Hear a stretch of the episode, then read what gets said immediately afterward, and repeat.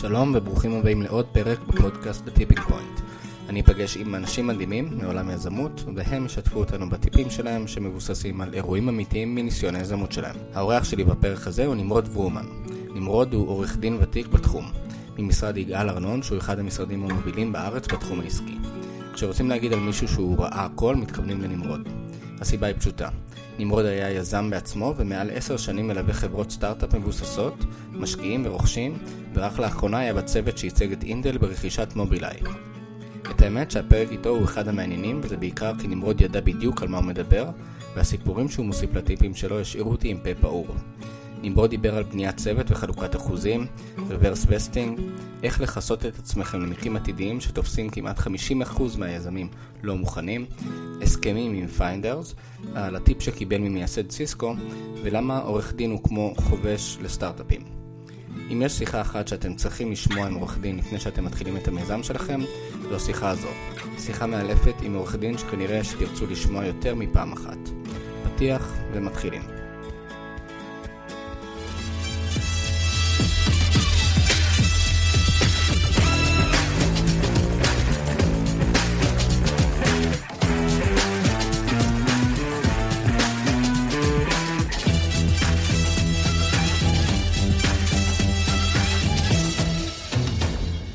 שלום נמרוד. שלום, שלום, תודה רבה. אה, מה שלומך? Uh, תענוג, מזג אוויר נפלא, באמצע דצמבר, ורוטשילד, מה יכול להיות יותר טוב? כן, לגמרי. Uh, אז uh, קודם כל, uh, ברוך הבא, שמחים שאתה פה. אני בטוח שלמאזינים שלנו יש לא מעט דברים שהם היו רוצים לשמוע מעורך דין בתחום הזה של סטארט-אפים.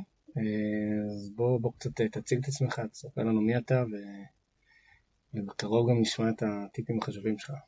אוקיי, okay, אז קודם כל תודה רבה על האירוח, וזה אחלה פודקאסט. תמיד uh, קיוויתי שיהיה לי איזו הזדמנות להגיד כמה דברים uh, לקהילת הסטארט-אפים, um, וזה נחמד שיש לי דרך ה tipping point. Um, אז תודה, היכרות כללית עליי, אני בן 35, יליד ישראל, גדלתי הרבה מאוד שנים באוסטרליה, uh, נשוי פלוס ילדה בת שלוש. Um, חזרתי מאוסטרליה לשירות צבאי אה, ביחידה טכנולוגית בצבא. אה, היחידה הזאת ששירתתי בה הייתה כבר די הסטארט-אפ הראשון שהייתי חלק ממנו. אה, קיבלנו איזשהו מוצר עתידני להתנסות עליו ולאפיין אותו. המוצר הזה ניתן לנו למטרות ממש ספציפיות, למדנו עליהם יום ולילה, התכוננו כל השירות החובה שלי התכוננו לאיזה שהם כמה תרחישים שבהם נשתמש במוצר הזה, ובסוף יצא שהצבא משתמש במוצר של היחידה שלי יותר מכמעט כל דבר אחר, לכל דבר אחר חוץ ממה שלמדנו בשירות החובה, וחוץ ממה שכתבנו הכנה, אז בזווית שלי היום, אחרי שאני כבר איזה, בוא נגיד 15 שנה בתחום של ההייטק, זה ככה נראים לי רוב הסטארט-אפים, הם באים עם איזה אקזקיוטיב סאמרי למשהו אחד, בסוף הם עדיין חברה, הם גייסו כסף ועושים דברים אחרים לגמרי עם הטכנולוגיה. זה היה הסטארט-אפ הראשון. אה, שום דבר כבר לא מפתיע אותך עוד מאז. אה, זה, זה, זה, אני חשבתי שזה היה יוצא מן הכלל. היום אני כבר מבין שאם זה לא מתנהל ככה, זה, זה כבר היוצא מן הכלל. אם זה מתנהל לפי התוכנית. גדול. אה, אחרי הצבא, הרבה מאוד מהחברים שלי יצאו להיות יזמים. זאת אומרת, אלה שלא הלכו לתעשייה הצבאית בתחום הזה, הם הקימו חברות, זה היה להם טבעי.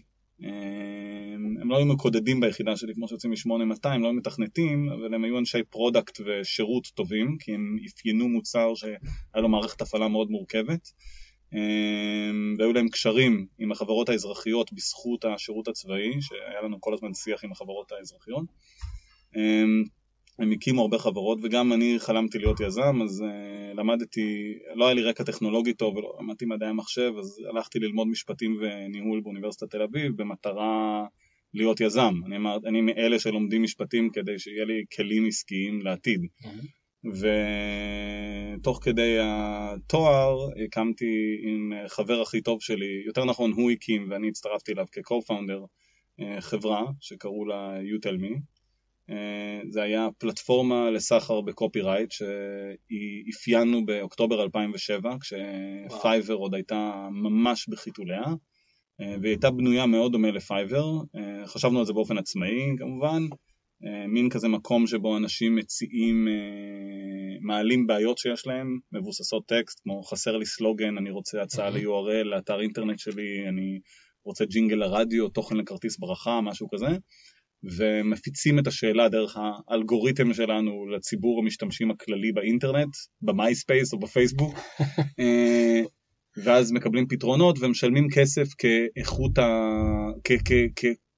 כשווי הבעיה עבורם, זאת אומרת הם מראש משלמים, אז אם הם משלמים 0 דולר השאלה תלך לכל העולם, אם משלמים 1,000 דולר השאלה תלך ליוזרים מבוססים ומוכחים.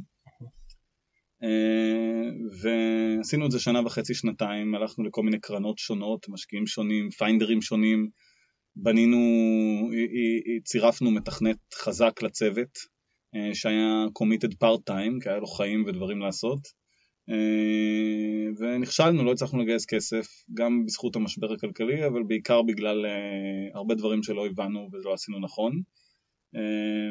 למרות שהיה לנו מוצר, באינטרנט עם אפליקציית פייסבוק ייעודית בתקופה שכל אפליקציות פייסבוק היו FarmVille, אה, לא, לא הצלחנו לשכנע משקיעים להשקיע בנו ונגמר לנו הדלק לצערי ונאלצנו לסגור. אה, זה שלח אותי להתמחות במשרד עורכי דין, שזה היה האימה מבחינתי, לא רציתי לעשות את זה. אה, וחבר שלי הקים עוד חברה, החברה שהוא הקים זה היה הלקוח הראשון שלי ביגאל ארנון, שזה המשרד שאני עובד בו,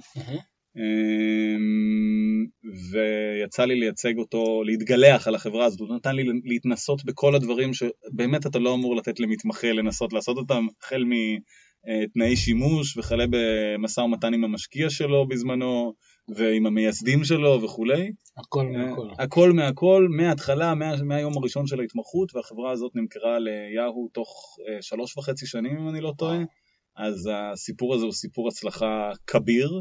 אה, וזה עזר לי גם, בגלל שזה ביצה כל כך קטנה, זה עזר לי ברמה האישית לבנות פרקטיקת הייטק אה, מאוד מוצלחת ביגאל ארנון, שהמשרד הזה בפני עצמו הוא משרד מוביל בתחום ומייצג מאות אם לא אלפי חברות סטארט-אפ, אז אה, בעצם מתוקף הכמות של החברות שאנחנו רואים מדי יום, התאפשר לי ללמוד המון וגם כן להעביר הרבה לקוחות משל עצמי מהמעגלים שלי וללוות אותם מהיום הראשון, מהיום שהם מתאגדים, עד היום שהם, אה, אנחנו קוראים לזה במשרד womb to tomb, כי רוב החברות מסיימות בקבר, אבל uh, בפועל, בפיץ' אנחנו מספרים שזה מהאיגוד, מההתאגדות לאקזיט. אז uh, זה בעצם הקריירה, עשר שנים שם, וחי סטארט-אפים 24/7, משקיע בערך 20-30% מהזמן בייצוג של משקיעים, ו... רוכשים למיניהם כמעט כל הקרנות בארץ, אה, וראוי לציין שלאחרונה למשל הצגנו את אינטל ברכישה של מובילאיי, זה דוגמה ששווה לעשות לה name dropping וכל השאר אפשר להשאיר בצד. כן, אבל, אבל אה, כאילו אני, הרקע שלך הוא ממש 100%, זאת אומרת, אתה מצד עריכת הדין, אה, נגעת במשקיעים, נגעת בסטארט-אפים, נגעת בהסכמי משתמשים, כאילו יש לך איזשהו, נגעת באקזיטים, נגעתי במוצרים החל מ-UTellMe והיה לי גם עסק, אה, היה לי מספרת כלבים ניידת שפיתחתי בעצמי והבאתי איזושהי אמבטיה מאוסטרליה והסתובבתי שנה בסיטרואן שבורה עם האמבטיה מאחורה ושטפתי כלבים, שיווקתי את זה, חשבתי על פלטפורמה למעקב אחרי לקוחות ו-retention וכל המונחים האלה שהיום משתמשים בהם וגם זה נכשל כי הרכב היה דפוק ואיבדתי שם את כל כספי על uh, תיקוני מזגן. אבל uh, כן יצא שעכשיו בדיעבד, אחרי עשר שנים, יש איזשהו מצבור של של ידע ש... בתחום הזה, אבל רוב הידע הוא בזה שאני סוג של peeping אה, Tom כזה, איזה מישהו שמסתכל מהצד על חברות, כן לוחש להם, עוזר להם, מייעץ להם, אבל בסוף היזמים עושים את העבודה ולוקחים את הסיכון ו... ו... ומצליחים או נכשלים ומנסים שוב, אני מסתכל על זה מהצד. טוב, אה, נשמע, נשמע מדהים, אה, כאילו סתם רק לראות איזה ניסיון צברת, כאילו שהוא כל כך מגוון. בדרך כלל עורכי דין באים עם, אתה יודע, איזושהי נקודת הסתכלות מאוד מסוימת, הם, הם לא מכירים את הקושי נגיד ב, אה, בשיווק של המוצר, בכלל בפיתוח של המוצר, וזה טוב דווקא שיש לך איזה מישהו שגם חווה על בשרו את זה. תראה, אני מאוד מאמין שה... זה יהיה, אני חושב שזה מתקשר לאחד מהטיפים שנדבר עליהם. אה, צריך כל הזמן להסתכל על מה התרומה השולית שכל אחד משחק, אה, שכל אחד נותן בתוך סטארט-אפ. ועם כל הקושי שבדבר, כי אני יודע שיש הרבה מאוד יזמים שמתיישבים על המשבצת הזאת, התרומה השולית של האדם שמביא את הצד הביזנסי, פייננסי, ליגל, היא לסטארט-אפ בתחילת הדרך, ביחס לצרכים של הסטארט-אפ באותו רגע, היא תרומה שולית אה, לא גדולה במיוחד בעיניי. Mm-hmm. היא חשובה, חשוב אה, לממש את העצות האלה ואת התרומה הזאת, אבל היא לא, היא לא מצדיקה הרבה equity בחברה. אני ב-UTLME החזקתי 14 אחוז, אני זוכר בזמנו, אמ, ואם בתחילת הדרך הרגשתי כאילו זו אולי under compensation, כי עבדתי מאוד קשה על תוכנית עסקית סופר מורכבת, ו... אמ, ובאפיון המוצר וניתוח התחרות, אחרי, הש... אחרי השנה וחצי או שנתיים שעבדנו שם, הבנתי שאני way over compensated. את כל מה שהיה לי לתרום לסטארט-אפ מיציתי בחודש, חודשיים הראשונים של המעורבות שם, ואולי הייתי שווה 2%, 2.5%, כאשר מה שהסטארט-אפ צריך זה product ופיתוח בראש ובראשונה, ויכולת לשנות את ה-product ואת הפיתוח בהתאם לעצות של אנשי business ו... ועצות של אנשים שמגיעים מהשוק של המוצר. אז בעוד שיצא לי אמ, לראות הרבה סטארט-אפים, הפילוסופיה שלי שהייעוץ המשפטי שאני נותן הוא צריך להיות כמה שיותר אמ, מופנה למה שהסטארט-אפ מנסה לפתור באותו רגע, שזה להוציא את המוצר החוצה, mm-hmm. לפתח אותו ולקבל עליו איטרציות של משתמשים ושל אה, לקוחות. מה, לאן אני חותר בעצם? אני חושב שיש הרבה עורכי דין שהם מסתכלים על המשימה המשפטית שלהם בצורה סטרילית, בתוך איזה חדר סטרילי, הם קיבלו שאלה משפטית, הם צריכים לפתור את השאלה הזאת, mm-hmm. בתוך הקופסה השחורה שקוראים לה המשרד שלהם, ולהחזיר איזשהו פלט, תשובה שהיא אקשנבל ושהיא 100% מדויקת מבחינה משפטית. אני חושב שגם הרבה משקיעים מסתכלים ככה על, עורכי דין, זאת אומרת, אה, אתה יודע, הנה הבעיות המשפטיות שלי, תחזירו לי את, את הדרך שבה... את התוצר, נכון. כן.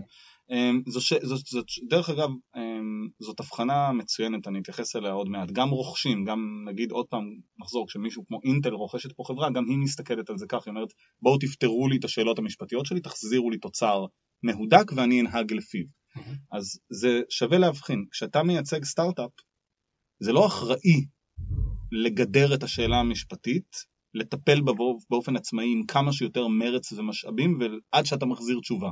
זה לא אחראי כלפי הסטארט-אפ, כי הסטארט-אפ חייב להתקדם בוקטורים האחרים שלו אמ, במקביל, והרבה יותר מהר ממה שאתה יכול לתת תשובה משפטית. לכן האחריות שלך כשאתה מייצג סטארט-אפ היא, היא, היא על המהירות של התשובה ועל האפליקביליות של התשובה לביזנס. Mm-hmm. אני ארחיק לכת ואומר שלפעמים, כן, לפעמים אתה אומר לסטארט-אפ, לך תסתכל על התנאי שימוש של, של המתחרים ותראה אם אפשר לצאת החוצה לאיזה חודש, mm. חודשיים עם התנאי שימוש האלה, נצא עם משהו אמיתי כשהסיכון יהיה שם. אבל חבל לאבד את החודשיים אבל חבל לאבד את החודשיים האלה בשביל לחכות לי שאני אפתור את כל שאלות ה-privacy כן. באירופה. לעומת זאת, ואתה אמרת גם משקיעים מצפים לזה, וגם רוכשים, הסביבה התחרותית של משקיעים היא יותר מצומצמת מזו של סטארט-אפים. סטארט-אפ צריך להניח שיש הרבה טכנולוגיות שרוצות להחליף אותו או להתחרות בו בכל נקודת זמן, נכון. והרבה אנשים שרוצים להעסיק את העובדים שהוא רוצה להעסיק בכל נקודת זמן. ובתנאים יותר טובים. ובתנאים יותר טובים, בדיוק. ולכן הוא חייב לצאת כמה שיותר מהר ולייצר אה, התנחלויות על אה, שטחי, שטחים עסקיים. הנה, יש לי את הלקוח הזה, הנה, יש לי את העובדים האלה. אוקיי? הוא צריך להיות שם, הוא לא יכול לחכות לליגה. משקיעים הם בלחץ לוותר על איכות התוצר המשפטי או הפיננסי, רק כשיש להם תחרות על עסקה מסוימת. עכשיו לא לכל המשקיעים יש תחרות על עסקה מסוימת, הרבה עסקאות מבוססות בעיקר בישראל על personal relationship, ואז הם, הם לא לחוצים אה, שהם יאבדו את העסקה, ולכן הם נותנים לעורכי הדין את האשראי לבדוק את השאלות. דרך אגב, קח חברה חמה בישראל, שכולם רוצים להשקיע בה, או תחום חם, כשיש איזשהו הייפ כמו הייפ הסייבר או או, או hype VR או IoT, בדיוק כשיש את התקופות האלה, משקיעים מוותרים על איכות התוצר המשפטי רק כדי לרוץ על העסקה ולשים את הכסף בפנים. כך רוכש, רוכש נכנס לישראל לעיתים מאוד רחוקות, יש לו תחרות ישירה ואלימה על העסקה. אנחנו יודעים מהחדשות על גוגל ופייסבוק שרבו, שרבו על ווייז, אז אפשר נכון. להניח שהיה שם את זה, אבל ברוב העסקאות הרוכש הוא, הוא אחרי הטרם שיט, או בשלב מסוים של המשא ומתן, הוא עומד לבד מול החברה ובוחן אותה, החברה מנסה לייצר אלטרנטיבות, מהרגע שהטרם שיט חתום, יש לו איזה שלושה עד שישה חודשים to get comfortable with the deal, Mm. ואז הוא בעצם שופך על המשרד שמייצג אותו הון תועפות כדי למצות כל בדיקה משפטית. וכשאתה עובד במשרד גדול כמו, כמו יגאל ארנון, היופי הוא שהרבה שאלות משפטיות שאין לך אשראי מהסטארט-אפ לבחון אותן לעומק, אתה חייב לתת פשוט תשובה כמה שיותר מהירה, אתה בחנת אותם כשהצגת את, ה... את הרוכש של, של, של סטארט-אפ אחר, של חברה אחרת לעומק, כי היה לו זמן והוא נתן לך את האשראי. אז כשאני נותן תשובה. לסטארט-אפ שהיא תוך איזה שלוש דקות בוואטסאפ לאיזה יזם, נכון שנתתי תשובה תוך שלוש דקות והיא התשובה המהירה, אבל היא גם איפשהו אמ, המסקנה מהרבה מאוד מאות אלפי דולרים של מחקר שנוהלו בעסקאות רכישה שהצגנו בהם את הרוכשים ב... כן. שנתנו לנו את הזמן. אז יש הבדל, תמיד, תמיד גוף מתנהל לפי הלחצים שיש עליו, התחרות שיש לו, ולסטארט-אפ יש הכי הרבה תחרות. יש לו תחרות על ההון, יש לו תחרות על ההון האנושי, יש לו תחרות אה, של פיתוח. מתחרים, של פיתוח, הכל, בדיוק. הוא כל הזמן בלחץ ובהיעדר משאבים. מעניין. אה, אז רק אומר, באמת אתה שמת קצת אה, רמזים על הדבר הראשון שאנחנו הולכים לדבר עליו, אה, שהוא באמת ככה נקודה מהותית, שאנשים, אולי אפילו בגלל הלחץ הזה ש, שאתה יודע מה חברות אחרות עושות והכל, אתה, אנשים מדלגים על זה ולא שמים לב לטעויות שהם עושים על זה, אז בואו בוא באמת ככה תציג את, ה, את הטיפ הראשון. אז כן, אז גם הזדמנות לומר לך שוב, אני חושב שהמבנה של הפודקאסט הוא מאוד נחמד. העובדה שאני יכול לדבר פשוט על טיפים קונקרטיים זה, זה, זה מאוד מכוון, ולא סתם לספר איזשהו סיפור כללי. אה, אני מקווה שיקחו מזה actionable uh, advice. אה, הטיפ הראשון שלי נוגע לבניית הצוות. אה, האמת היא שחבר שלי שאיגד את ClarityRay ומכר אותה ליהו, הוא עכשיו אה, מוזמן לכל מיני אירועים כל הזמן. זה אירועים שלא מזמינים אליהם עורכי דין. עורכי דין הם באים לכל מיני אירועים אה, של רואי חשבון, הם מסתובבים מלא רואי חשבון ומדי פעם יש איזה יזם אז כולם מתנפלים עליו ומנסים אה, גדול. למכור את מרכולתם. כמו אה, הבחורה ו- הכי יפה במועדון. ממש, ממש ככה, וכשאתה לא מצליח להתקרב אליה אז אתה הולך ובולס finger food אה, ו- ושותה קאבה. אמ, אז זה, זה, זה ככה, אבל עידו, הוא כבר מזמין אותי לאירועים יותר נחשקים. אבל למשל הוא הזמין אותי לאירוע אה, שבו מנכ"ל אה, ויושב ראש סיסקו הגיע לארץ, מר צ'יימברס, אה, שהיו בו באמת אולי 30-40 איש, ואני הייתי עורך דין היחיד וזה הרגיש טוב. ומישהו שאל אותו שם, כשהוא בשיחה מאוד לא פורמלית דיבר עם כולם, מישהו שאל אותו, מה הטיפ היחיד שאתה יכול לתת למנכ"לים, שאתה יכול לתת למנכ"לים שהוא טיפ שהוא applicable־י גם למנכ"לים של סטארט-אפים צעירים וגם לך. וואו. וזו היה שאלה קשה, ואמרתי, בואנה, הבן אדם בן איזה 80, איך הוא יחשוב עכשיו, מאיפה הוא ידלה את התשובה, מאיפה. הוא ישלוף תשובה טובה? אמ, לשאלה הבלתי אפשרית הזאת, והבן אדם שלף תשובה מדהימה, שעד שהוא אמר אותה, אני לא ידעתי שאני חושב את זה, אבל ברגע שהוא אמר אותה אמרתי לעצמי, וואו, זה בדיוק מה שאני חושב כבר הרבה מאוד זמן. והתשובה שהוא אמר זה let go of people that are no longer the right fit for you. Hmm. הרבה מאוד יזמים לא בונים את הצוות בצורה שהיא מדויקת, ויותר גרוע מזה, לא עוזרים את האומץ להתמודד עם ההחלפה או עם ההוצאה של מייסד או מייסדת או בעל תפקיד בכיר או בכירה שלא מתאימים יותר לאיפה שהחברה נמצאת. ההתמודדות הזאת זה הדבר, זה ה-number one procrastination uh, event לסטארט-אפיסטים, משהו שסטארט-אפיסטים אוהבים לדגור עליו, לא לעשות ולדחות, והוא הסרטן הגדול ביותר בחברות סטארט-אפ, מה שמפיל אותן הרבה יותר ממתחרים, הרבה יותר מאיכות המוצר, הרבה יותר מקשרי משקיעים וכל מה שקשור לזה, זה צוות שהוא לא מושלם. זאת אומרת, אם אני הייתי צריך לאפיין או לתת טיפ ליזם או ליזמת צעירה, לאן לשאוף? לשאוף לצוות מושלם, שכל אדם בצוות הוא בעל יכולת הן לשחק את כל התפקידים שהוא מצופה ממנו או ממנה לשחק באותו רגע, אמ, ויותר מזה, שהם בעלי יכולת לשחק גם את התפקידים הצפויים להם. בעתיד, זאת אומרת, אם עכשיו כשהחברה אתה- תצליח, מפתח, אז גם אתה צריך אולי בעתיד לנהל צוות פיתוח. מעולה. בדיוק זה. אם אתה ה-CTO של חברת סטארט-אפ, ברור שהמשימות שלך בטווח הקצר זה להוציא MVP נכון. ולכתוב קוד. ולכתוב קוד, ולעשות לזה QA ולתת support לאיזה כמה לקוחות over דרשנים שלא משלמים לך כסף. ולהיות הדיוטי של זה בשתיים בלילה, לפתור את הבאג. ממש ככה. אבל, וזה אולי טיפ משני, משני שאני נותן לסטארט-אפיסטים, זה טיפ משני חשוב מאוד לדעתי. סטארט-אפיסטים נוטים אה, להוון למועד הנוכחי רק את הדברים החיוביים של ההצלחה.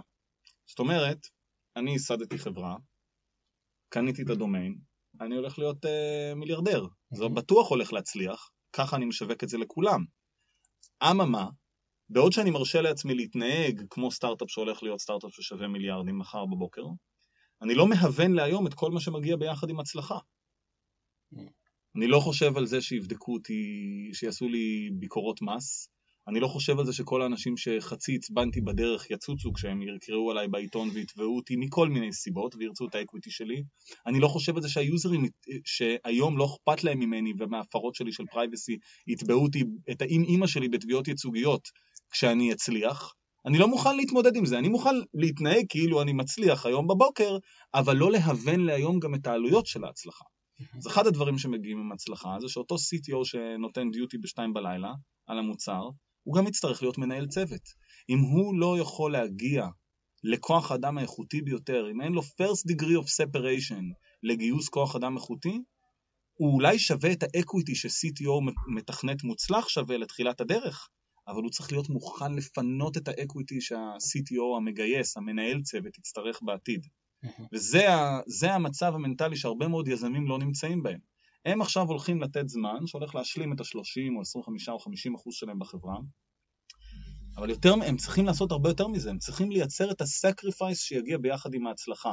אם הם לא הולכים לגייס את הכוח אדם המתאים, הם צריכים להיות מוכנים להיות מדוללים על עצמם ב-10, 15 אחוז שידרשו לטובת הבן אדם שיחליף אותם, כי יהיה מישהו שיחליף אותם. ואני אתן לך דוגמה עליי, me. אני עשיתי את ה business וה legal. כמו שאמרתי בהתחלה, אני ידעתי לכתוב את התוכנית העסקית הכי טוב מכולם. היה לי יותר סטמינה גם לכתוב תוכנית עסקית של 90 עמודים, מאשר למישהו שעשה 200 תוכניות עסקיות שכבר לא בא לו. הוא מכניס את זה לטמפל. אז, אז, אז עשיתי את זה הכי טוב. אבל מה, אני בן 24, 25, אין לי קשרים ללקוחות, אין לי קשרים למשקיעים, לא ייתכן ש... וזה התפקיד, זה התפקיד שלי, בהגדרת תפקיד שלי. לא ייתכן שאני אשב על כל האקוויטי של הפוזיציה, בלי שאני אמלא את התפקידים האלה של אה, מציאת לקוחות ושל אה, מציאת משקיעים וניהול קשרים עם משקיעים.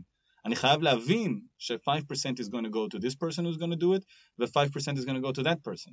חייב להבין את, הדבר הזה, והרבה מאוד יזמים, זה, זה ב blind spot שלהם, הם פשוט לא רואים את זה כשהם מקימים את הצוות. הם גם כאילו, יכול להיות שהם אפילו טיפה, אתה יודע, כמו שאמרת, הם, הם, הם מתחילים מאיזושהי נקודה כזאת שאני הולך לכבוש את העולם, ואני, הנה, הבאתי CTO, אני אתן לו 40% equity, אבל, אבל כמו שאתה אומר, יכול להיות שה-CTO הזה הוא המפתח הכי טוב בשוק היום, אבל הוא לא יכול לנהל צוות, ובטח שלא מחלקה, אז אולי שווה לתת לו, סתם אני נותן דוגמה, 8%, וכשהוא קצת יתחיל, כשהמוצר יתחיל להיות קצת יותר בשל, להביא מישהו שינהל את, את, את, את כאילו יהיה ה-CTO ולתת לו את ה-12%. זאת אומרת, אתה אומר, המשחק הזה הוא הרבה יותר דינמי ממה שאנחנו חושבים. נכון, הוא הרבה יותר דינמי, וחייבים לדעת להסתכל על כל התהליך קדימה, לפרוס את זה לפנינו, להבין לאיזה תחנות אנחנו הולכים להתמודד, ולתאם ציפיות. אתה כבר נתת כלים פרקטיים לאיך לחלק את ה equity אה, בעתיד, בואו נעשה milestone אולי, 8% על הפיתוח, ואחרי זה נוסיף לך את העוד 12 אם אתה תיכנס לתפקיד של הגיוס. אפילו פחות קריטי לי זה, פחות קריטי להיכנס לדבר הזה. מה שחשוב זה תיאום הציפיות, זה לדעת שאנשים סביבך will take one for the team, כש, כש, אם וכאשר תצטרכו, שזה באופי שלהם. אם אני צריך להסתכל על כל החברות שאני מייצג, החברות המצליחות הן חברות שעזבו את המייסדים, אבל שהם גם פינו את הדרך בשמחה, חתמו על ייפוי כוח, והם בכיף שלהם מתעדכנים על מה קורה בחברה וממשיכים הלאה בחיים שלהם. אמ, אז אם אני, או שעושים תפקידים יותר קטנים בחברה, אבל עושים את זה בשמחה ובלי לייצר uh, political trouble. יש, זה... ה, יש את הדוגמה הקלאסית שאחד השותפים באפל, עם סטיב ג'ובס, הוא סיים את דרכו כיושב ראש צוות QA או משהו כזה, זאת אומרת, הוא אחד המייסדים, אבל, אבל הם הבינו בשלב מאוד מאוחר, ואנחנו יודעים היום כמה אפל מצליחה, אבל הם הבינו שיש אנשים שלא צריכים, אה, אתה יודע, להמשיך בשדרת הניהול הבכירה, כי, כי לא כל אחד יכול. ויכול להיות ש, שכל אחד צריך לעשות את, את הנישה שלו. גם הראש צוות QA בחברה של 40 אלף איש, יכול להיות שיש לו אפילו כמה מניות של פאונדרים. נכון, נכון מאוד, ואני מאחל לכל סטארט-אפ אה, שמתאגד לאמץ את הגישה הזאת. עכשיו, איך עושים את זה מבחינה פרקטית? אמ, מבחינה פרקטית הייעוץ שלי זה קודם כל באמת לדעת שמי שמקיף אותנו, א', מייצר צוות שהוא אוטרקי, שיודע לפתח את כל המוצר לבד היום, שיודע לממש את התפקידים הצפויים העתידיים שלו, או, כאילו אי אפשר, העולם הוא לא מושלם, או יודע שיהיה מצופה ממנו לוותר על equity במועד עתידי שבו נגייס מישהו שיבצע את התפקידים האלה, כדי לייצר צוות שלם יותר. Mm-hmm. ושבעצם מכפיף את עצמו לשלטון הרוב בחברה עד כמה שאפשר. אני מייעץ לסטארט-אפים לאמץ דיקטטורה של הרוב, אוקיי? ברגע שהרוב מחליט לעשות משהו, כולל להוציא מייסד, גם אם זה שני מייסדים שאחד מחזיק uh, קצת יותר מהשני, זה צריך לקרות אוטומטית וללא שאלות בכלל. אוקיי, אפשר לקיים דיונים, אבל הכלי המשפטי שתומך בזה, הוא צריך לאפשר חיתוך של הסטארט-אפ כמו איזמל, ויציאה או הוצאה של המייסד שאינם מתאימים באופן אוטומטי. אני תמיד ממליץ למייסדים אה, לאמץ הסכם reverse vesting מהסוג האגרסיבי ביותר. והנה אולי... בוא תיתן איזשהו אה, מושג יסוד כזה על הדרך. אז אני אתן את הטיפ בצורה הכי פרקטית שלו, אוקיי? אנחנו שלושה מייסדים בחברה, מחזיקים שליש שליש שליש. שניים מהמייסדים בו, טוב, לא, לא נקשה עדיין, אנחנו שלושה מייסדים בחברה, מחזיקים שליש שליש שליש. אם מחר בבוקר, הגדנו את החברה, אם מחר בבוקר אחד מאיתנו עוזב את החברה ומפסיק להיות מעורב, ומחר בבוקר, לא ייתכן שהבן אדם הזה יחזיק עדיין שליש מהמניות לעולם ועד. רק על זה, זה לא שהוא ילד את החברה בחדר הלידות וסבל את כאב ההיריון והלידה, נכון? כן. כולה חתם על כמה מסמכים ושילם את חלקו מ-2600 שקל. וגם אם הוא כתב, אה, או כתב קצת קוד, עסקית או קוד, לא, לא משנה. לא מוצדק, נכון. החברה קיימת שבע שנים והוא בהגדרה היה קיים חודש מתוך שבע שנים. זה לא שווה 30 אחוז. אמ, אז צריך לייצר מנגנון שיקבע תקופה שבסוף התקופה הזאת נוכל להסתכל אחד לשני בעיניים, להגיד, אוקיי, גם אם מחר בבוקר אתה תקום ותלך, וואלה, אם אתה תקום ותלך וגם תשרוף את המשרדים ביציאה, אתה עדיין הרווחת את החלק היחסי שלך מהמניות. צריך לחשוב שנייה, מה התקופה הזו? זו תקופת ה-reverse vesting קוראים לה בהסכמים הללו, אוקיי? אז התקופה הזאת היא צריכה להיות לדעתי, במה שקבוע בתעשייה, כן צריך לכבד את מה שעשו בעבר, זה בין שלוש לארבע שנים. אפשר לדבר על אופי המוצר, אם זה consumer, simple consumer product, יכול להיות ששלוש שנים זה מספיק.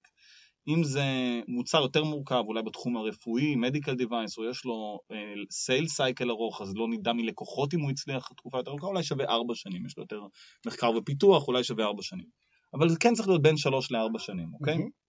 עכשיו, עכשיו אנחנו צריכים לדבר על מה קורה כשבן אדם מפסיק את המעורבות שלו בחברה, הוא מאבד את החלק היחסי של המניות שלו ביחס לתקופה שעברה. הכי פשוט, סימפל. אפשר לדבר על פונקציות אחרות, אבל רוב, רוב האנשים שומרים את זה פשוט. כן. הפסקת מחר, עשית 0 חלקי 36 חודשים. הפסקת אחרי 18 חודשים, עשית חצי מהמניות, והחצי השני עבר למייסדים האחרים, נקודה. אבל השיחה האמיתית שמייסדים אוהבים לקיים ולהתפלסף עליה, שזה מיותר לגמרי, זה מה סיבת הפסקת העבודה. אוקיי? אני אתן, בוא ניתן לך כמה סיבות, אוקיי? ומה אתה חושב עליהן. אז אם המייסד קיבל הצעה לעבוד בגוגל ולקבל 100 אלף שקל בחודש, אז הגיוני שהוא במועד העזיבה יאבד את החלק היחסי של המניות שלו, נכון? כי הוא נטש את הספינה, הוא הלך לעשות משהו אחר. אנחנו כן. מכבדים את זה, אולי יש לו משפחה, או אימא שאומרת לו to get a real job, אז הוא צריך uh, את המאה אלף שקל בחודש, הוא הולך לשם, 50, whatever, עד עכשיו הוא הרוויח כלום. אז הוא מבין שהוא צריך לאבד את המניות. אבל אם המייסד עוזב, כי באופן תדיר תמיד מקבלים החלטות נגדו. זאת אומרת, בכל החלטה שהחברה קיבלה זה היה 2-1 נגדו, והוא פשוט עוזב כי הוא לא, הוא, הוא, הוא, הוא CTO והוא לא, הוא לא, לא מרשים לו להחליט באיזה שפה לקודד mm-hmm. את התוכנה. הוא רוצה ריאקט, אומרים לו אנגולר. לא, לא אכפת להם, לא, לא, לא, לא, לא מעניין את השניים האחרים מה הדעה המקצועית שלו. זאת אומרת, בהרבה מובנים מתעללים בו מבחינה מקצועית. Mm-hmm. לפעמים יש דברים הרבה יותר קשים, לפעמים יש דברים שקורים במעגלים האישיים, שהם כבר התעללויות אישיות. כן. ואתה אומר, וואלה, מוסרית, לא הגיוני שהוא גם, שהם גם ירצחו וגם ירשו, mm-hmm. נכון? אז אפשר להגדיר איזה שהם סיבות שבהם המייסד עוזב, שבהם לכאורה הוא שומר את המניות שלו, שהן לא נלקחות לאחריהם. אז פה אני כבר מתערב ואומר, מה פתאום? מה פתאום? במועד הראשון שהמייסדים מסתכלים אחד לשני בעיניים, אם הם לא סגורים ב-100% על איכות הצוות, הם צריכים להוון את הקנס שהם עצמם יחטפו על בחירת שותפים לא נכונים, אוקיי? כן. אם אני, אם, אם, אם, אם אני אה, הולך ומייסד חברה עם שני פושעים מורשעים, אני לא יכול אחרי זה לבכות על זה שהם גנבו מהחברה, ובגלל זה עזבתי, אז אני צריך את המניות. אוקיי? אני צריך לעשות את ה due diligence שלי. ולכן גם במצב כזה שמייסד עוזב, כי הוא ויתר, כי הוא לא הצליח להילחם בתחנות הרוח האלה, צריך לאבד את המניות שלו. עכשיו בואו נדבר על משהו אחר, מה קורה אם המייסד מת? או נבצר ממנו עקב מחלה או נכות? עכשיו אתה אומר, וואו, זה, בואו לא נדבר על זה, בואו לא נחשוב על זה, זה נוראי. קודם כל זה קורה, קרה לי בכמה חברות. דרך אגב, ואני ממליץ לחברות שיש להן את הכסף, לקנות Keyman Life Insurance. Keyman Life Insurance, כשסוף סוף uh, כזה דבר קורה, שזה נוראי ומחריד ואסון, זה הסיכוי היחיד של החברה להצליח, זה מספיק כסף לגייס בן אדם חדש, שיחליף אותו. אז uh, זה טיפ קטן מהצד, אלא טיפים פה. עכשיו, אם זה קרה, לכאורה מוסרית אנחנו חושבים, וואלה, מגיע לו את המניות, לעיזבון שלו מגיע את המניות. התשובה היא, מה פתאום? שני המייסדים הנותרים לא יכולים להיות עצובים כפליים, גם עצובים שהחבר שלהם כבר לא נמצא, וגם עצובים מזה שבת זוגתו או בן זוגו או בן זוגה או whatever, הבנת את כל הקטע המגדרי, אז אה, אה, אה, הם לא יכולים לצאת מזה שאותה בן אדם שלא יודע שורת קוד אחת גם מחזיק את כל המניות. גם אותו בן אדם לא היה רוצה את זה, הוא היה רוצה ש... יש סיכוי ל-life work של, ה...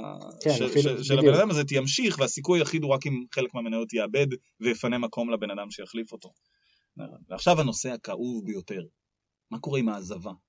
מה קורה אם שניים מהמייסדים אומרים לשלישי, אומרים לשלישי לצאת? עכשיו גם פה יש עורכי דין, יש עורכי דין, וכשאני אומר יש עורכי דין, יש הסכמים שכתובים שמבחינים בין הסיבות. אני אגלה לך סוד, היה לי כל כך מעט מושג שעבדתי על... על החברה הראשונה שלי, שהכנתי הסכם מייסדים שהבחין בין הסיבות. היום אני כל כך נגד זה שאני לא מאמין שעשיתי את זה.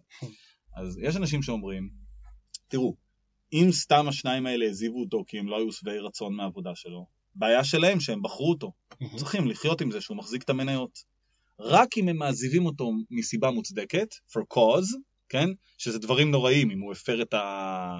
את החובות שלו, הפר את הסכם הסודיות, אה, מעל בכספי החברה, הורשע בעבירה עם קלון, לא פחות, רק אז אפשר לקחת לו את המניות.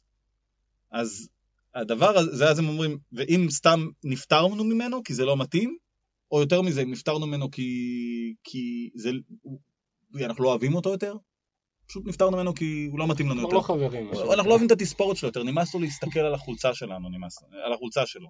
אנחנו מפטרים אותו, אז אז הוא שומר את המניות. ההבחנה הזאת היא מחרידה. כן. פשוט מחרידה.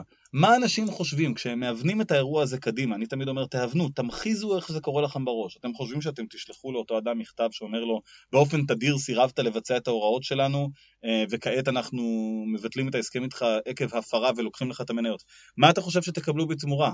את תעודת אה, המניה שלו ארוזה יפה עם מכתב אתם צודקים הייתי רע ואני גם אלקה את עצמי בבית עכשיו 50 פעם? נקבל מכתב תביעה חזרה. תקבלו איזה מכתב תביעה של העורך דין החבר שלו, שזה לא יעלה לו שקל להוציא אותו, והחברה מתה, אף אחד לא ירצה להתעסק איתה. לכן צריך כלי שמאפשר לשניים להוציא את השלישי מכל סיבה שהיא, מכל סיבה שהיא, כולל הסיבות הנוראיות ביותר, לא אוהבים את החולצה, לא אוהבים את התספורת, ולקחת את המניות. אוקיי? Okay? עכשיו, אפשר להקל קצת, אפשר קצת להקל את, ה, את, את מר הגורל על ידי זה שאומרים, אם אנחנו ביטלנו את ההסכם עם המייסד, או אם המייסד חס וחלילה נפטר, נקדם לו עוד כאילו עבד עוד שלושה חודשים. מין כזה ביטוח לסיטואציה הזאת. כן. אה, אז אז לפעמים עושים את זה, אבל הפואנטה היא Keep it simple וכל הזמן תאפשרו פינוי של equity להמשך, כי בניית הצוות הגרעיני אה, מחייב מקום לאנשים שיחליפו בעת עזיבה. תמיד תניחו שתהיה עזיבה. 20% מהחברות שאני מייצג מאבדות יזם או Key Hires יותר מפעם אחת במהלך הקיום וואו. שלהן. תחשבו על זה. לא ייתכן שאתם מתנהלים בלי להוון את הדבר הזה קדימה ובלי לאמץ כלים שיאפשרו לכם לקחת את האקוויטי שהתפנה ולהגיש אותו למי שאמור להחליף. אז, אז טוב, יש פה, יש פה כמה דברים, כי אתה אומר גם, אה, קודם כל, צאו מה, אה, מהפוזיציה האופטימית הזאת של אה, לנו זה לא יקרה, כי זה קורה, וזה קורה אפילו, אתה אומר, אחת לחמש, לא אחת משהו... לחמש על המייסדים, ואם אתה מסתכל על צוות הניהול הרחב, הייתי אומר לפחות חצי. וואו. אה, וגם, אה, אתה אומר, צריך, אה, צריך גם לשמור את המניות, כי, כי, או את האחוזים לנקודות החשובות, לנקודות המתאימות. אל תתחילו לחלק את זה כאילו זה סוכריות באיזה גן, לא יודע. ו, ו, וגם תהיו, כאילו, תכסו את עצמכם, תהיו יצירתיים, ת- תבינו איפה אתם יכולים אה, ליפול, ו- ואל אל תתביישו לדבר על זה, כאילו. אה, בדיוק, אל תתביישו לדבר על זה, ותסתכלו אחד לשני בעיניים, ותוודאו שנייה שאתם נמצאים עם אנשים שיהיו מוכנים לוותר בעתיד, שהאופי שלהם הוא פציפיסטי אפילו, כן. אוקיי?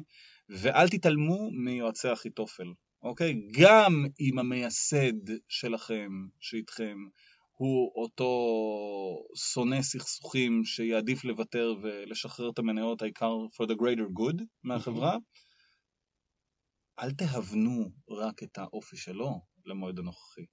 תהוונו את האופי של הסובבים אותו. אנחנו בישראל, לכל בן אדם שחושב משהו, יש חמישה שאומרים לו שהוא פראייר, נכון. אוקיי? מה בן או בת הזוג אומרים לו? איך הם תיפגשו איתם? דברו איתם, תכירו אותם.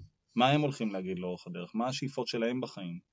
הם מוכנים למסע הזה, או שהם הולכים לייעץ לו לקחת עורך דין? יש לו כל מיני כאלה סחבקים או, או, או ידידים, ידידות שהולכים אה, להגיד לו לא, לא, לא, דופקים אותך, בוא תכתוב להם מכתב, מה זה כבר יעלה לך לכתוב להם מכתב? אלה דברים שצריך לבדוק. עכשיו יש גבול לכמה אפשר להתעמק בדברים האלה, אבל אפילו לנסות להבין את הדינמיקה של אותו מייסד עם הסביבה שלו. האם הוא מונע ממנה וכל הזמן מקבל עצות ונוהג על פי העצות האלה, או שמא הוא קולט אינפורמציה, מעכל אותה ועדיין מחליט לבד על בסיס האופי שלו. אפשר לזהות אנשים כאלה בלי שום בעיה. אוקיי? ולפתוח את הנושאים האלה. זאת אומרת, לא רק להבין את האופי שלו, להבין את האופן שבו הוא מתנהל אל מול היועצים במעגלים שלו. כי הם הולכים להגיד לו שהוא פראייר, ביום ש... ש... ש... ש... שצריך להחליף אותו או לשחרר חלק מהאקוויטי שלו. טוב, זה היה אה, טיפ מאוד מלמד. אה, נראה לי ש... שאני לפחות הולך לשמוע אותו עוד איזה פעם או פעמיים, כי יש פה כמה דברים שנגעת בהם שהם אה, הם קריטיים. כאילו זה ממש, אה, אתה יודע, הלב והמוח של החברה. כן. אה, אפשר לעבור למשהו קליל יותר עכשיו, אם אתה רוצה. יאללה.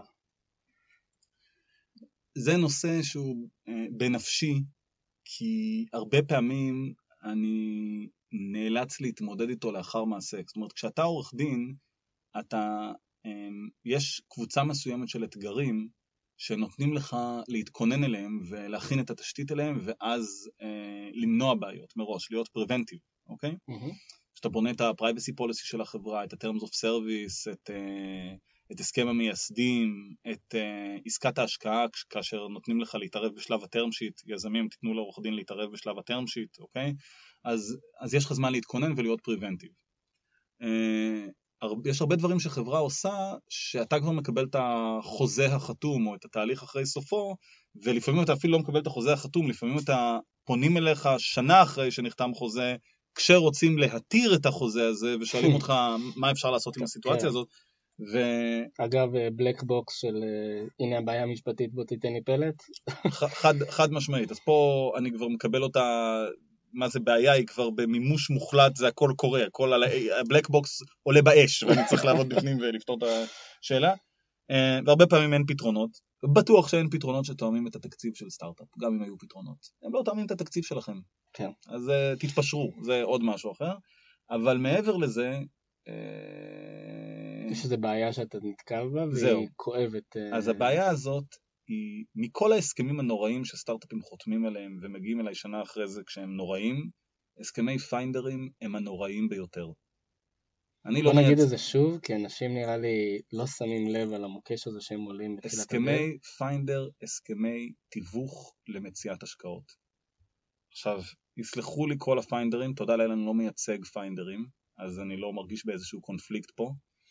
אמ, אבל אה, מדובר בהסכם של בין שניים לארבעה עמודים.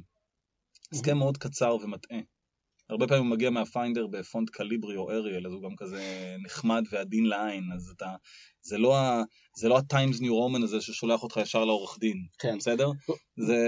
בוא רק אה, כאילו גם אה, אה. נסביר את זה קצת, הסכם עם finder זה מישהו שמוצא לך משקיע והוא לוקח לך אחוז מסוים מסכום ההשקעה, ויש כל מיני טריקים עם זה, מאיפה לוקח את הכסף ומתי ודברים כאלה, אבל... בדיוק. אבל זה, זה, ה, זה, ה... זה המשמעות של פיינדר. זה המוקש. תודה על ההרחבה. אז על, על גבי השניים או ארבעה עמודים האלה, יש את אולי הדיסוננס או הפער הגדול ביותר בין מה שהחברה הייתה רוצה להגיש לטובת מערכת היחסים הזאת, לבין מה שהפיינדר מגיש. אממה, בואו נדבר על הסיטואציה של איך זה קורה. אתם יזמים נהדרים, הקמתם את החברה, אתם כבר באיזשהו proof of concept, אתם מחפשים השקעה, וואלה, לא מקומבנים בתעשייה, לא מכירים את כולם ומבינים, יש לכם את ה-common sense להבין ש-cold calls למשקיעים, cold emails, ההסתברות הצלחה שלהם יותר נמוכה. אתם הולכים לכנסים כדי לייצר מערכות יחסים, הולכים לערבי מנטורים ומסתובבים שם ומנסים אה, לפלס את דרככם בין עורכי הדין ורואי החשבון שמנסים לתת לכם שירות משפטי בדחיית תשלום או שירות חשבונאי בדחיית תשלום. ולמצוא קשרים בעלי איכות שיוכלו לתת ערך אסטרטגי לחברה, ובעיקר מימוני, כי אתם כבר צריכים את הכסף. מבין כל האנשים שתפגשו יהיו מעט משקיעים, יהיו עוד מעט יותר אה, מקבלי החלטות אצל משקיעים, בעיקר אתם תפגשו אנליסטים, או תפגשו אנשים שהם כזה דורמן, שבודקים את החברות, ולעיתים רחוקות יותר תפגשו פרטנרים, ותצטרכו להגיע איכשהו אליהם, וגם אתם תפגשו אדם או גוף שיגיד לכם, אנחנו מאוד מחוברים להרבה מאוד קבוצות משקיעים, לפעמים יגידו, לפעמים אנחנו משקיעים את כספנו, אבל צריך להבין באיזה סטטיסטיקה זה קורה. אמ, אנחנו מאוד אוהבים את הרעיון שלכם. נשמח לעזור לכם למצוא השקעה. באמת, אתם עושים עלינו רושם מדהים, איזה יופי המוצר הזה, ויש להם הבנה, הם ראו כמה חברות בחיים שלהם. לנו יש רשימת משקיעים מאוד אקסקלוסיבית. אה, אנחנו אחראים על אה, כל המשקיעים שבאים לפה מסין, או לונדון. זה, זה, או... זה ישתלב גם עם הרבה name dropping כאלה. של... הרבה מאוד name dropping של גופים ש-40% מהם לא תכירו, או 70% לא תכירו, תלוי כמה קונטנט אתם קוראים בעיתונות. אה, ובשלב הזה של הפלירטוט אנחנו כבר כל כך uh, מרגישים מוחמאים, שברור, מה שלא תעשה. עכשיו... אתה גם מוחמא ואתה גם עייף מכיתות הרגליים הזה בין כנסים ובין משרדים. ו... חבל על הזמן. עכשיו תקשיבו, התרומה השולית אה, שמישהו שהוא ותיק בתעשייה הזאת יכול לתת בשעת שיחה אה, היא תרומה שולית שתיראה ליזם מתחיל כאילו הבן אדם הזה הוא God, אוקיי? אני בפגישת היכרות עם יזמים פולט כמה דברים שאני לוקח מהעשר שנים האחרונות ואני יודע איך זה מצטייר בפניהם, זה מדהים אותם. אבל אני אגלה לכם סוד פה בפודקאסט שאני רוצה לגלות. סך הידע הצבור שלי תנו לי עוד כמה שעות ואני אמצה אותו, אוקיי? כנ"ל הפיינדרים האלה. אז לא, לא, לא, לא, לא, לא, לא להתרשם עד כדי כך מה, מה, מהדבר המדהים הזה, יש שם הרבה לתרום, יש שם הרבה לקחת, הרבה מאוד, אבל אמרת בסוף גם להמליץ על ספרים, אז אני גם ממליץ על כמה ספרים שאפשר לקחת גם כן מהספרים האלה טיפים. ואז אתה כבר מוקסם, למה אני צריך את העורך דין? אתה, אתה כבר יודע, כי שאלת בתעשייה מה הפיינדר פי הטבעי. הפיינדר פי הטבעי להשקעה זה 5%. אז אם אתה מקבל הסכם שכתוב בו 5%, אתה אומר, טוב, הבן אדם לא דפק אותי, אני אתן 5% כן. מסכום ההשקעה. אתה גם יודע, לפעמים נותנים 5% מסכום ההשקעה, זה באמת הסטנדרט בתעשייה, ועוד 5% באופציות. אז אתה רואה הסכם שאומר 5% ו-5%, אוקיי, זה מה שדיברנו וזה מה שאמרו לי כולם שזה נורמלי, אני אחתום, לא צריך לשרוף שעת עורך דין על הדבר הזה, או שעתיים או מה שזה לא יהיה, ואני חס וחלילה לא רוצה לדפוק את ההגמוניה המדהימה שהייתה לנו בדייט הראשון הזה בכנס תשע וחצי בבוקר בנמל, אמ, וסך הכל הרמנו כוסית אמריקנו ביחד ודפקנו איזה טוסט עם אה, סלמון. אז, אה, אז כאילו כולנו חוגגים, ההסכם נחתם. הפער בין מה שהיה צריך להיות בהסכם הזה לבין מה שנמצא בהסכם הזה הוא פער אטומי, אוקיי? תנו לי להסביר לכם מה פיינדרים רוצים ומה אתם רוצים. ועל כל הדברים האלה צריך לדבר עם הפיינדר מראש. ואם לא רוצים לדבר על הדברים האלה עם הפיינדר מראש, אפשר להגיד לו משהו מאוד פשוט. מאוד נשמח לעבוד איתך או איתך, מאוד נשמח, זה חייב להיות על בסיס ההסכם שלנו, וללכת להביא את ה template שלנו. זה הכל. לא להתפשר על הנושא הזה בכלל. אל תשכחו שבסופו של דבר הרווחיות של finder ים היא בפוטנציה מאוד גבוהה. אם הם בסוף עשו, אם ההיסטוריה תגיד שהם עשו שיחת טלפון והשיחת טלפון הזאת התממשה להשקעה, הם יכולים גם לקחת 50 אלף דולר הביתה על שעתיים של עבודה. נכון שיש גם פוטנציה שהם ישקיעו המון בהשקעה הזאת, אבל בואו שנייה ננתח את זה, בואו נגיד שהם ישקיעו 200 שעות בהשקעה הזאת, כלומר חודש של עבודה. הם עדיין לקחו 50 אלף דולר על חודש של עבודה. 200 אלף שקל. המון כסף. עדיין יותר כסף ממה שרובנו מרוויחים. ו... וזה ב- ב- בקונסטלציה הכי קיצונית, כי אני כעורך דין שעובד על ההשקעה ובונה את המסמכים שלו לא משקיע 200 שעות. מהמם. עוד uh, trick of the trade, אוקיי? אז עכשיו, אז עכשיו שאנחנו מבינים שהם בעסק רווחי, ושהם רוצים אותנו, בואו נבין מה אנחנו רוצים מהם. מהמם. קודם כל אנחנו מחפשים השקעה. בטוח אם אנחנו early stage. אנחנו לא מחפשים עסקאות אסטרטגיות, אנחנו לא מחפשים לקוחות למוצר שלנו. אנחנו לא מחפשים מישהו שירכוש את החברה שלנו. אולי היינו רוצים שהדברים האלה יקרו, אבל אנחנו מחפשים מישהו שישקיע כסף בחברה. אנחנו חד משמעית לא מחפשים מישהו שילווה כסף לחברה, אני להבדיל מהלוואות המירות, כן, אנחנו לא רוצים אה, בנק שיגבה את הכסף בעוד שנה מאיתנו, או שייקח ריבית מאיתנו, אנחנו רוצים השקעת equity קלאסית כמו כל סטארט-אפ אחר, נקודה. שים כסף, קבל... אה, יפה. שים כסף, קבל אחוזים. על הדבר הזה אנחנו מוכנים לקחת, לתת חמישה אחוז, אוקיי? הסכמי finder מנכסים ל finder, בדרך כלל, אם ההסכם הוא לא טוב, גם חמישה אחוז מכל עסקה מסחרית שתקרה, וגם חמישה אחוז מעסקת אקזיט אם תקרה. עכשיו בואו נחשוב על הדבר המטורף הזה, זה- לשנייה. זה- כן. אם ה finder גילה לכם משקיע אסטרטגי, רוברט בוש ונצ'ר קפיטל, סמסונג ונצ'רס, אוקיי? ה-AT&T accelerator שיש, שיש פה, דויטשה טלקום, וחס וחלילה הגופים האלה הופכים להיות לקוח שלכם בעתיד, הם או ה affiliates שלהם, הגופים הקשורים אליהם, אתם תדממו חמישה אחוז מהעסקה הזאת לעולם ועד לפיינדר, אם לא תטפלו בנושא הזה. Hmm. האם זה שווה את שיחת הטלפון שהוא עשה, את מה שרצית ממנו באותו רגע? האם זה תואם את את מערך הסיילס שבניתם בחברה שלכם 3 years down the road, שכל סיילס פרסון מקטט את רגליו וטוחן את התחת שלו בשביל אחוז וחצי עמלה שהיא עם תקרה של עשרת אלפים שקל בחודש, כשיש את הבן אדם הזה שפשוט לוקח רויאלטי חמישה אחוז מכל כסף שנכנס על הטלפון שהוא עשה לפני ארבע שנים?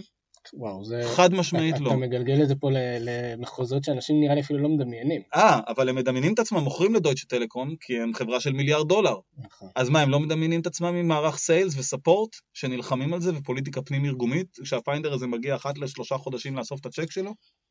הסיטואציה הזאת בלתי מתקבלת על הדעת. אם תקרה עסקה מסחרית, אם איכשהו זה יקרה ואם איכשהו תשחק בתפקיד סופר קריטי, יהיה אפשר לדבר על משהו. וגם זה יהיה עם תקרה. תקרה כן. שמשקפת את המאמץ השולי עם שולי רווח של אלף אחוז גם. אוקיי? אבל זה אחד. שתיים, אם אנחנו מבטיחים חמישה אחוז מ-M&A, אנחנו כרגע נתנו למישהו חמישה אחוז מהחברה, זה בכלל... אה, אם זה יקרה. ירייה ברגל הדבר הזה. מה- מה זה? אנחנו לא הולכים לתת ל-CTO שלנו 0.75. הוא הולך לעבוד פול טיים 18 שעות ביום בשנתיים הקרובות ולקבל 5,000 שקל שכר, כשהוא יכול להרוויח 50,000 בגוגל. איך ייתכן שנתנו 5% מהחברה בפוטנציה למישהו? זה לא ייתכן. אוקיי? זה מטורף. זה... In- investment banker fee ל-M&A או finder fee ל-M&A זה נושא שהוא מדע טילים לעומת finder fee על השקעה שזה נושא מאוד פשוט.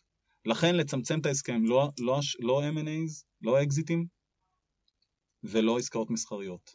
אתה גם אומר משהו מאוד פשוט, כמו שאתה לא נותן לאותו פיינדר אה, לעצב לך את המוצר או לכתוב לך את הקוד, אתה לא מקבל מהפיינדר שום דבר בלי שאם אני כזה מצמצם את זה, בלי שהעורך דין שלך רואה את זה. בלי, ש, בלי שאתה יודע, אתה ו- אומר, זה- אתה אומר זה- זה מאוד מפתה, הנה חוזה חמישה אחוז, כמו שכולם אמרו לי, בוא נחתום, זה ושיביא את בסוף המשקיע. ה-underlying message של כל שיחה עם עורך דין, זה אל תעשה משהו בלי עורך דין. אתה צודק. אבל יותר מזה, אני אומר משהו אחר, תחשוב על מה אתה צריך ותהיה מפוקס, ואל תתבייש לקיים שיחה שהיא לא נעימה. הפיינדר כרגע החמיא לך, כמו שאמרתי, אתם ב-good times כרגע. אוקיי? זה, זה, וזה זה מתקשר גם לטיפ הראשון, אותה שיחה לא נעימה שצריך לקיים עם מייסד שעוזב, ואנחנו. לא עושים אותה. מעבר לזה, עכשיו שאנחנו יודעים שהפיינדר מחפש לנו רק השקעות, עכשיו בואו נחשוב שנייה על זה. מה אם הפיינדר מחפש לנו השקעות? הוא לא יכול להסתובב בארץ ובעולם ולפנות ל-whoever the F he wants, מהמם. כן? כן, בלי להעביר את זה דרכנו קודם. יכול להיות שהוא פנה לאבא שלנו בלי לדעת, יכול להיות שהוא פנה למישהו שיש לנו ליד הרבה יותר טוב אל אותו מישהו. הפיינדר חייב לתת לך רשימה מתעדכנת מראש של קונטקסט שהוא עומד לפנות אליהם, ואתה גם חייב קצת אה, לעשות עליה אלימינציה. מראש, זהו. אתה צריך לעשות אלימינציה עליה, ואתה צריך, כשאתה מקבל contact, אתה צריך להתקשר ל network שלך ולראות האם למישהו יש קשר יותר איכותי עם ה contact הזה. ואם יש למישהו יותר, קשר יותר איכותי עם ה contact הזה, חובתך לפנות אל ה contact הזה מהמישהו היותר, עם הקשר היותר איכותי, ולא מה finder הזה. למרות שהוא זה שחשב על השם ואתה לא חשבת עליו. אוקיי? אל תשכחו שאם הייתם מקדישים את המאמץ לעשות את המחקר במקום ה finder, כנראה שהייתם מגלים הכל בגוגל תוך כמה שעות טובות. היום בכלל, שכל הרשת החברתית שלך פרוסה לעיניך בשתי לחיצות כפתור, נ- נכון. אין סיכוי שאתה... שאתה לא מגיע למידע. כן. אוקיי? תודה לעדן שוחט, למשל, על רשימת המשקיעים שעדיין משרתת את התעשייה כבר כמה שנים אחר כן, כך. רשימה מדהימה. נכון. אה, גרמה להרבה אנשים להצטרך להחליף את המיילים ואת הפלאפונים שלהם, לפי מה ששמעתי זאת שמועה. אז אה, זה, זה, זה ה... וגם גרמה להרבה פיינדרים אה, לגרד בראש. נכון, אבל בסדר, תשמע, אוקיי, אז זה קורה, אז יש כל מיני אנשים שמוחלפים על ידי טכנולוגיה, אני אגלה לך סוד, גם אנחנו, עורכי הדין, מוחלפים על ידי טכנולוגיה ופריסת מידע. הקשר חייב להיות איכותי. ברגע שאישרנו ל finder לפנות לבן אדם הזה, מה מגדיר את איכות הקשר? בואו נדבר על זה שנייה. מהמם. או מה מגדיר עד כמה ה finder מתאמץ בתהליך מאשר סתם לעשות שיחת טלפון? כי תן לי להגיד לך משהו על הסכמי finder. העמלה אף פעם לא תלויה במידת ההשקעה של הפיינדר. העמלה תלויה רק בהשקעה וזה בסדר. אם התקיימה השקעה, לוקח את ה-5%. לא משנה אם הוא נתן 5 דקות עבודה או אם נתן חודשיים עבודה. לוקח את ה-5%. לא נצליח לצאת מזה, מהמם. וזה חשוב להבין. אז מה בעצם מגדיר את האיכות? וזה פיינדרים שונאים את התנאי הזה, הם שונאים אותו, ואני לא מוכן לוותר על הקונספט. אישית, כשאני מייעץ לחברות. מהמם. ההשקעה חייבת להיסגר תוך חצי שנה. Mm. אפשר להתפשר, אפשר לעשות הגל, אפשר ללכת 6, 9, 12, תלוי איזה חברה אנחנו, תלוי מי המשקיעים, אולי סינים לא זזים תוך חצי שנה. ההשקעה חייבת להיסגר תוך פרק זמן קבוע. אם הפיינדר הזה לא גמר בדעתו להבין שאנחנו חייבים את הכסף אתמול, הוא לא מתעסק עם החברה הנכונה. אנחנו לא שולחים אותו לאיזה מסע, ואם הוא יחזור עם כסף בעוד שנתיים זה יהיה סבבה, או ייתן לנו קשר למישהו שישקיע בעוד שלוש שנים. בעוד שלוש שנים אני יכול להגיע לביל גייטס אם הייתי משקיע את רוב מאמציי ולקבל ממנו כסף. אני לא צריך שמישהו יעשה לי אינטרו היום, ושאולי אני אקבל את הכסף בעוד שלוש שנים ואשלם עמלה. כן. על הדבר הזה. לכן ההשקעה הראשונה חייבת להיסגר תוך, אני אומר חצי שנה, כי אנחנו באמצע גיוס כסף, אנחנו רוצים כבר אתמול לגייס, אבל אפשר קצת לדבר על זה. פיינדרים לא אוהבים מגבלה כזאת. מעבר לזה, ההשקעה השנייה כבר צריך לשאול. ההשקעה השנייה של אותו משקיע התבצעה בגלל שאנחנו תותחי על, או בגלל שהפיינדר הכיר לנו אותו. Mhm. ברור שזה כבר לא אותו בלנס. כן. אז צריך לחשוב אם ההשקעה הבאה גם כן מזכה בעמלה. צריך לחשוב על זה, זה לא טריוויאלי, אפשר לדבר על זה. אבל זה כבר תלוי בכוח המיקוח שלנו ובכמות הקשרים שיש לנו. אם אנחנו מאוד מקושרים ויודעים לייצר קהילה, לא בטוח שצריך לתת עמלה על ההשקעה השנייה. מצד שני, אם הפיינדר אומר, אני אוהב את המשפט הזה מקהילת ההייטק, If I don't get a fee on the second deal, I'm not getting out of bed for this. כן? הם אומרים את הדברים האלה, אפשר לדבר על מה שנקרא טייל, זנב של תקופה שהוא יקבל עליו עוד, אני- עוד כסף. וגם קצת לשבור את זה, אנשים יקומו בשביל כסף. בבוקר.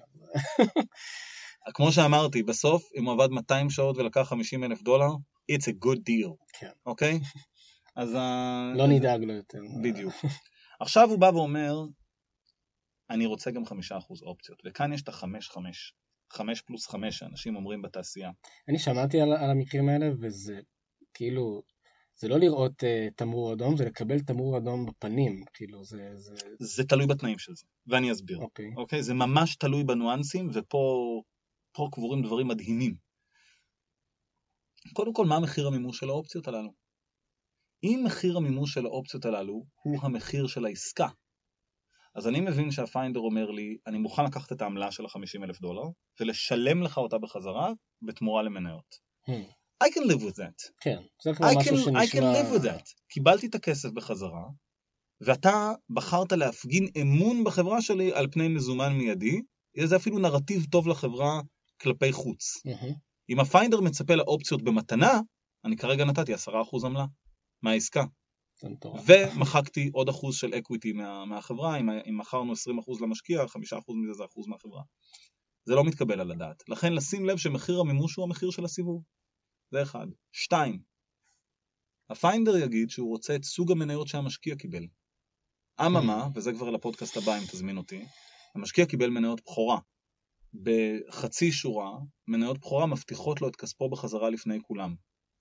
ואם אני אתן ל finder מניות בכורה, אני כרגע נתתי לו מניה. 50 אלף דולר במתנה בכל אקזיט שאני אעשה. ובמקום לחלק באקזיט הנמוך ביותר מיליון וחמישים אלף דולר, מיליון דולר למשקיע, אני, אני אחלק מיליון וחמישים אלף דולר, למרות שקיבלתי רק השקעה של מיליון. למה? הוא היה out of pocket? הוא לא השקיע את כספו, הוא השקיע את הכסף של המשקיע. אין שום סיבה שה finder יקבל מניות בכורה. יותר מזה, המשקיע שאותו finder הכיר, משקיע לאו דווקא אוהב את ה finder. הוא לאו דווקא היה רוצה לקבל deal flow מה finder, הוא היה ממש מעדיף שהוא יהיה מוכר מספיק ונפוץ מספיק בשביל לקבל השקעות קשרים באופן ישיר. ואולי אתה מכיר את הנכד שלו, והנכד שלו ישמח אה, לזרוק מילה בארוחה המשפחתית, אז, אז חבל על כל ה... חבל על כל ההסדר הזה, נכון? אבל המשקיע יותר חשוב מזה, הוא הולך לקבל מניות בכורה. והוא חושב שהוא מחזיק את כל מניות הבכורה, או שהוא תכנן להחזיק בדיוק את הרוב ביחד עם המשקיעים שהוא הביא ביחד איתו. כן. לא ייתכן שפתאום איזה פקקטה אחוז שובר את כל ההגמוניה הזאת והופך להיות כמו מפלג... מפלגת שלושה מנדטים שיכולה להפיל תקציב כן. ממשלתי על זה שהיא לא השקיעה. אם לא, הוא לא רוצה שיהיה חלק, שהפיינדר יהיה חלק מהקבוצה. לכן האופציה היא תמיד למניות רגילות. אוקיי? ואני אומר שוב, אני אומר את הדברים האלה כאשר אני יודע שמחר בבוקר יש פיינדרים מאוד ספציפיים בתעשייה שאני מייעץ לקבל את התנאים שלהם למרות כל המונולוג הזה, אבל, אה, אבל אני כן אומר שזה הדרך להתנהל כשעושים ביזנס, אוקיי? ושלוש, הפיינדר, האופציות שלו הם כלי כלכלי בלבד. הוא לא מוזמן לאספות בעלי מניות והוא לא מצביע. אין שום סיבה שהוא יעשה את זה. אוקיי? זה לא שמחר בבוקר בכל החברות שהוא גייס להם השקעות הוא הולך רק לאספות בעלי מניות. לכן הוא נותן ייפוי כוח למנכ"ל להצביע את האופציות שלו, את המניות בגינם, בדיוק כמו שכל עובד בחברה נותן ייפויי כוח. אוקיי? אז אלה, ה, אלה הכללים שקריטיים לקבוע ב, בהסכמי פיינדר. וכמובן שכל הסכם, כל הסכם שאנחנו חותמים תמיד צריך להצליח לבטל אותו מכל סיבה שהיא בהתראה של שבעה ימים. אם אני לא רוצה שבן אדם ימשיך להסתובב בעולם ויגיד כן אני מייצג את זה ואני מייצג את זה ואני זה, אני חייב אפשרות גם להגיד לו שהקשר בינינו הסתיים. זאת אומרת האמירה אני פשוט לא אאשר לו עוד משקיעים לפנות אליהם היא לא אמירה מספקת. אני צריך כלי שמאפשר לי גם to sever the relationship כמו עם ה-co-founder שלי ב-reverse vesting agreement. כן. אוקיי? אתה בעצם אומר, יש פה מוקש שהוא אה, הרבה יותר מתוחכם ממה שאנחנו חושבים, אה, וגם לכם בתור עורכי דין יש לכם המון כלים לנטרל אותו, ואתה יודע, אתה אומר, גם אם, אתה, גם אם, ה- אם הסטארט-אפ צריך את הכלי הזה, צריך פיינדר שיעזור לו, וזה לגיטימי, צריך לדעת איך לעבוד מולו. חד משמעית. אה, כי, כי אתה יכול למצוא את עצמך down the road, וזה גם יכול להיות אחרי שבע שנים, שפתאום פתאום מישהו נוגס לך בסכומים או באחוזים או בהחלטות שאתה לא יודע מאיפה זה מכה בך. חבר שלי מכר חברה שלו, מישהו שהצגתי, אני לא, לא אתייחס למי. אולי זה הסיום של הנושא הזה. והחברה נמכרה ללקוח שלו. הוא העסיק בזמנו finder ים ללקוחות וניסח איתם הסכם. ו finder הזה מצא את הלקוח הזה, ואכן קיבל עמלה מכל הכנסה שהחברה הזאת קיבלה מהלקוח הזה לאורך השנים.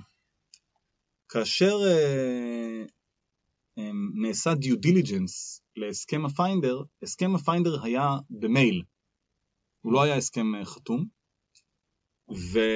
והרוכשת קיבלה את, ה, את החלק הראשון של ההתכתבות, שבו נאמר שבן אדם יקבל 5% מכל הכנסה שתגיע מלקוח X.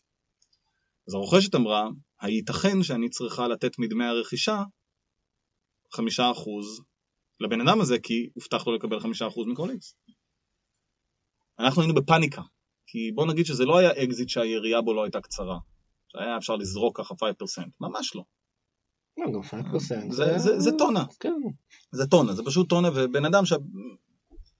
אני אמרתי לו, תגיד, אנחנו התייעצנו בזמנו, עשינו משהו בנושא הזה, היה איזשהו דיון, מה נהוג, מה לא נהוג? אומר לי, המנכ"ל אמר לי, אל תדאג, נכון שאין הסכם, שלחתי אותו, אבל טיפלתי בנושא הזה.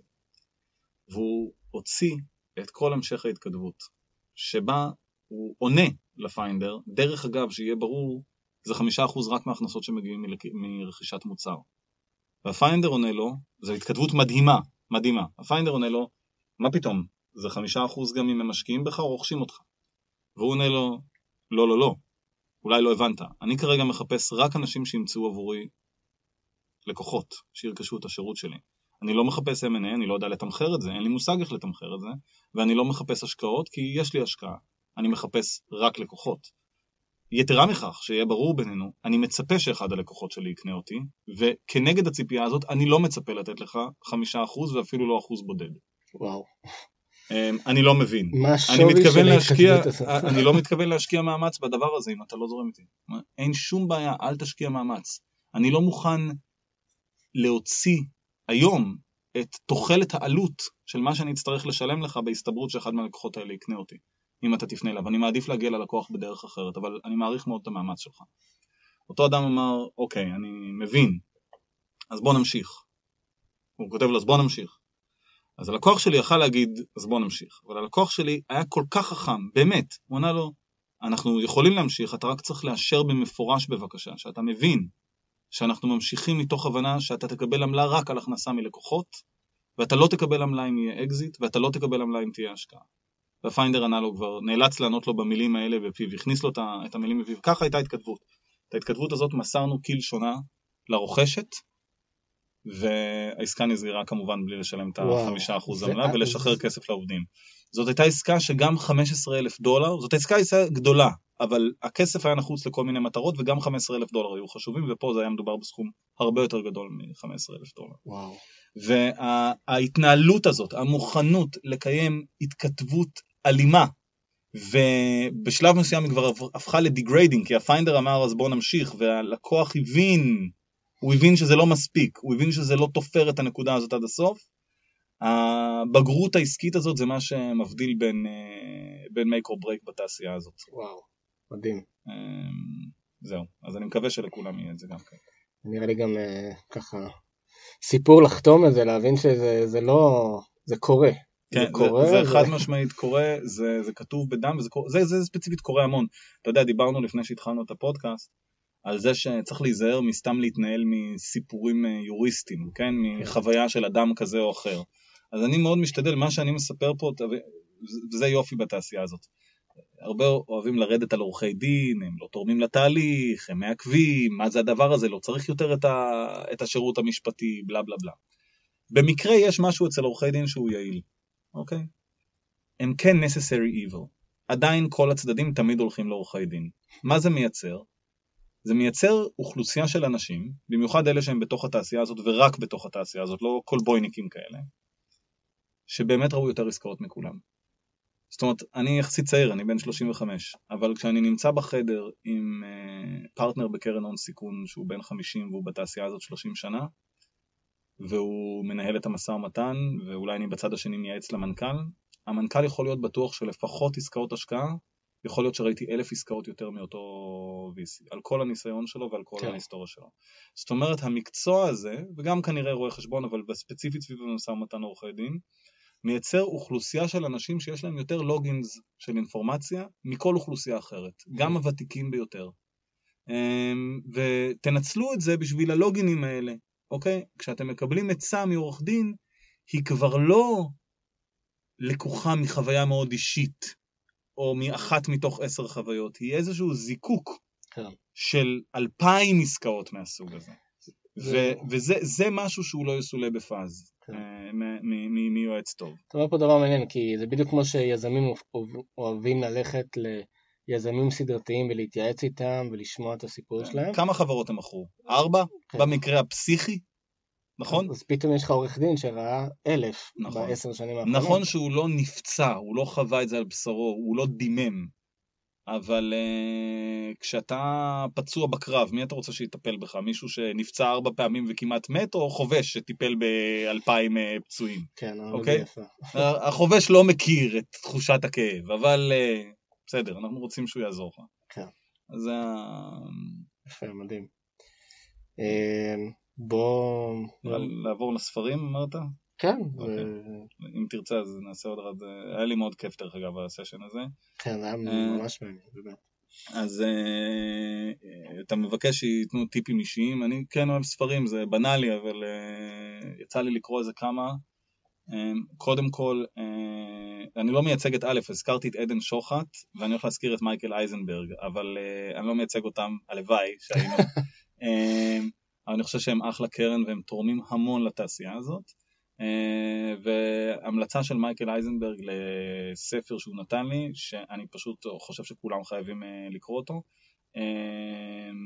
Shoe Dog של פיל נייט, אה, מנכ"ל ומייסד אה, נייקי, אה, מספר על כל, ה... על כל ההיסטוריה שלו. The book will blow your mind. וואו, ו-it will blow your mind throughout, ואז בפרק האחרון זה ישמיד את כל מה שהיה לפני, ואתם עוד יותר uh, תהיו בהלם. Uh, מדהים עד כמה הסיפור הזה לא מסופר, חובה. מעבר לזה, מקש... אני מקשיב כרגע באודיבל לעוד ספר שקוראים לו The Hard Thing About Hard Things, כן. שזה ספר נהדר של בן הורוביץ. אני יודע שיש עוד טובים, uh, ויש אנשים שממליצים הרבה ספרים, אבל שו דוג זה חובה.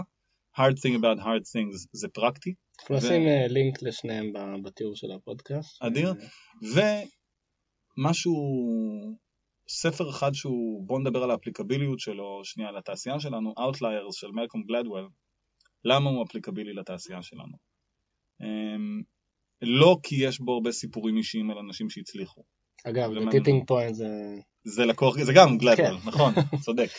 אז אה, לא כי, אה, לא כי הוא לקוח מהם, אלא כי הוא מחייב את הקורא להתחשב בהיסטוריה התרבותית של כל אנומליה סטטיסטית, שעומדת מאחורי כל אנומליה סטטיסטית.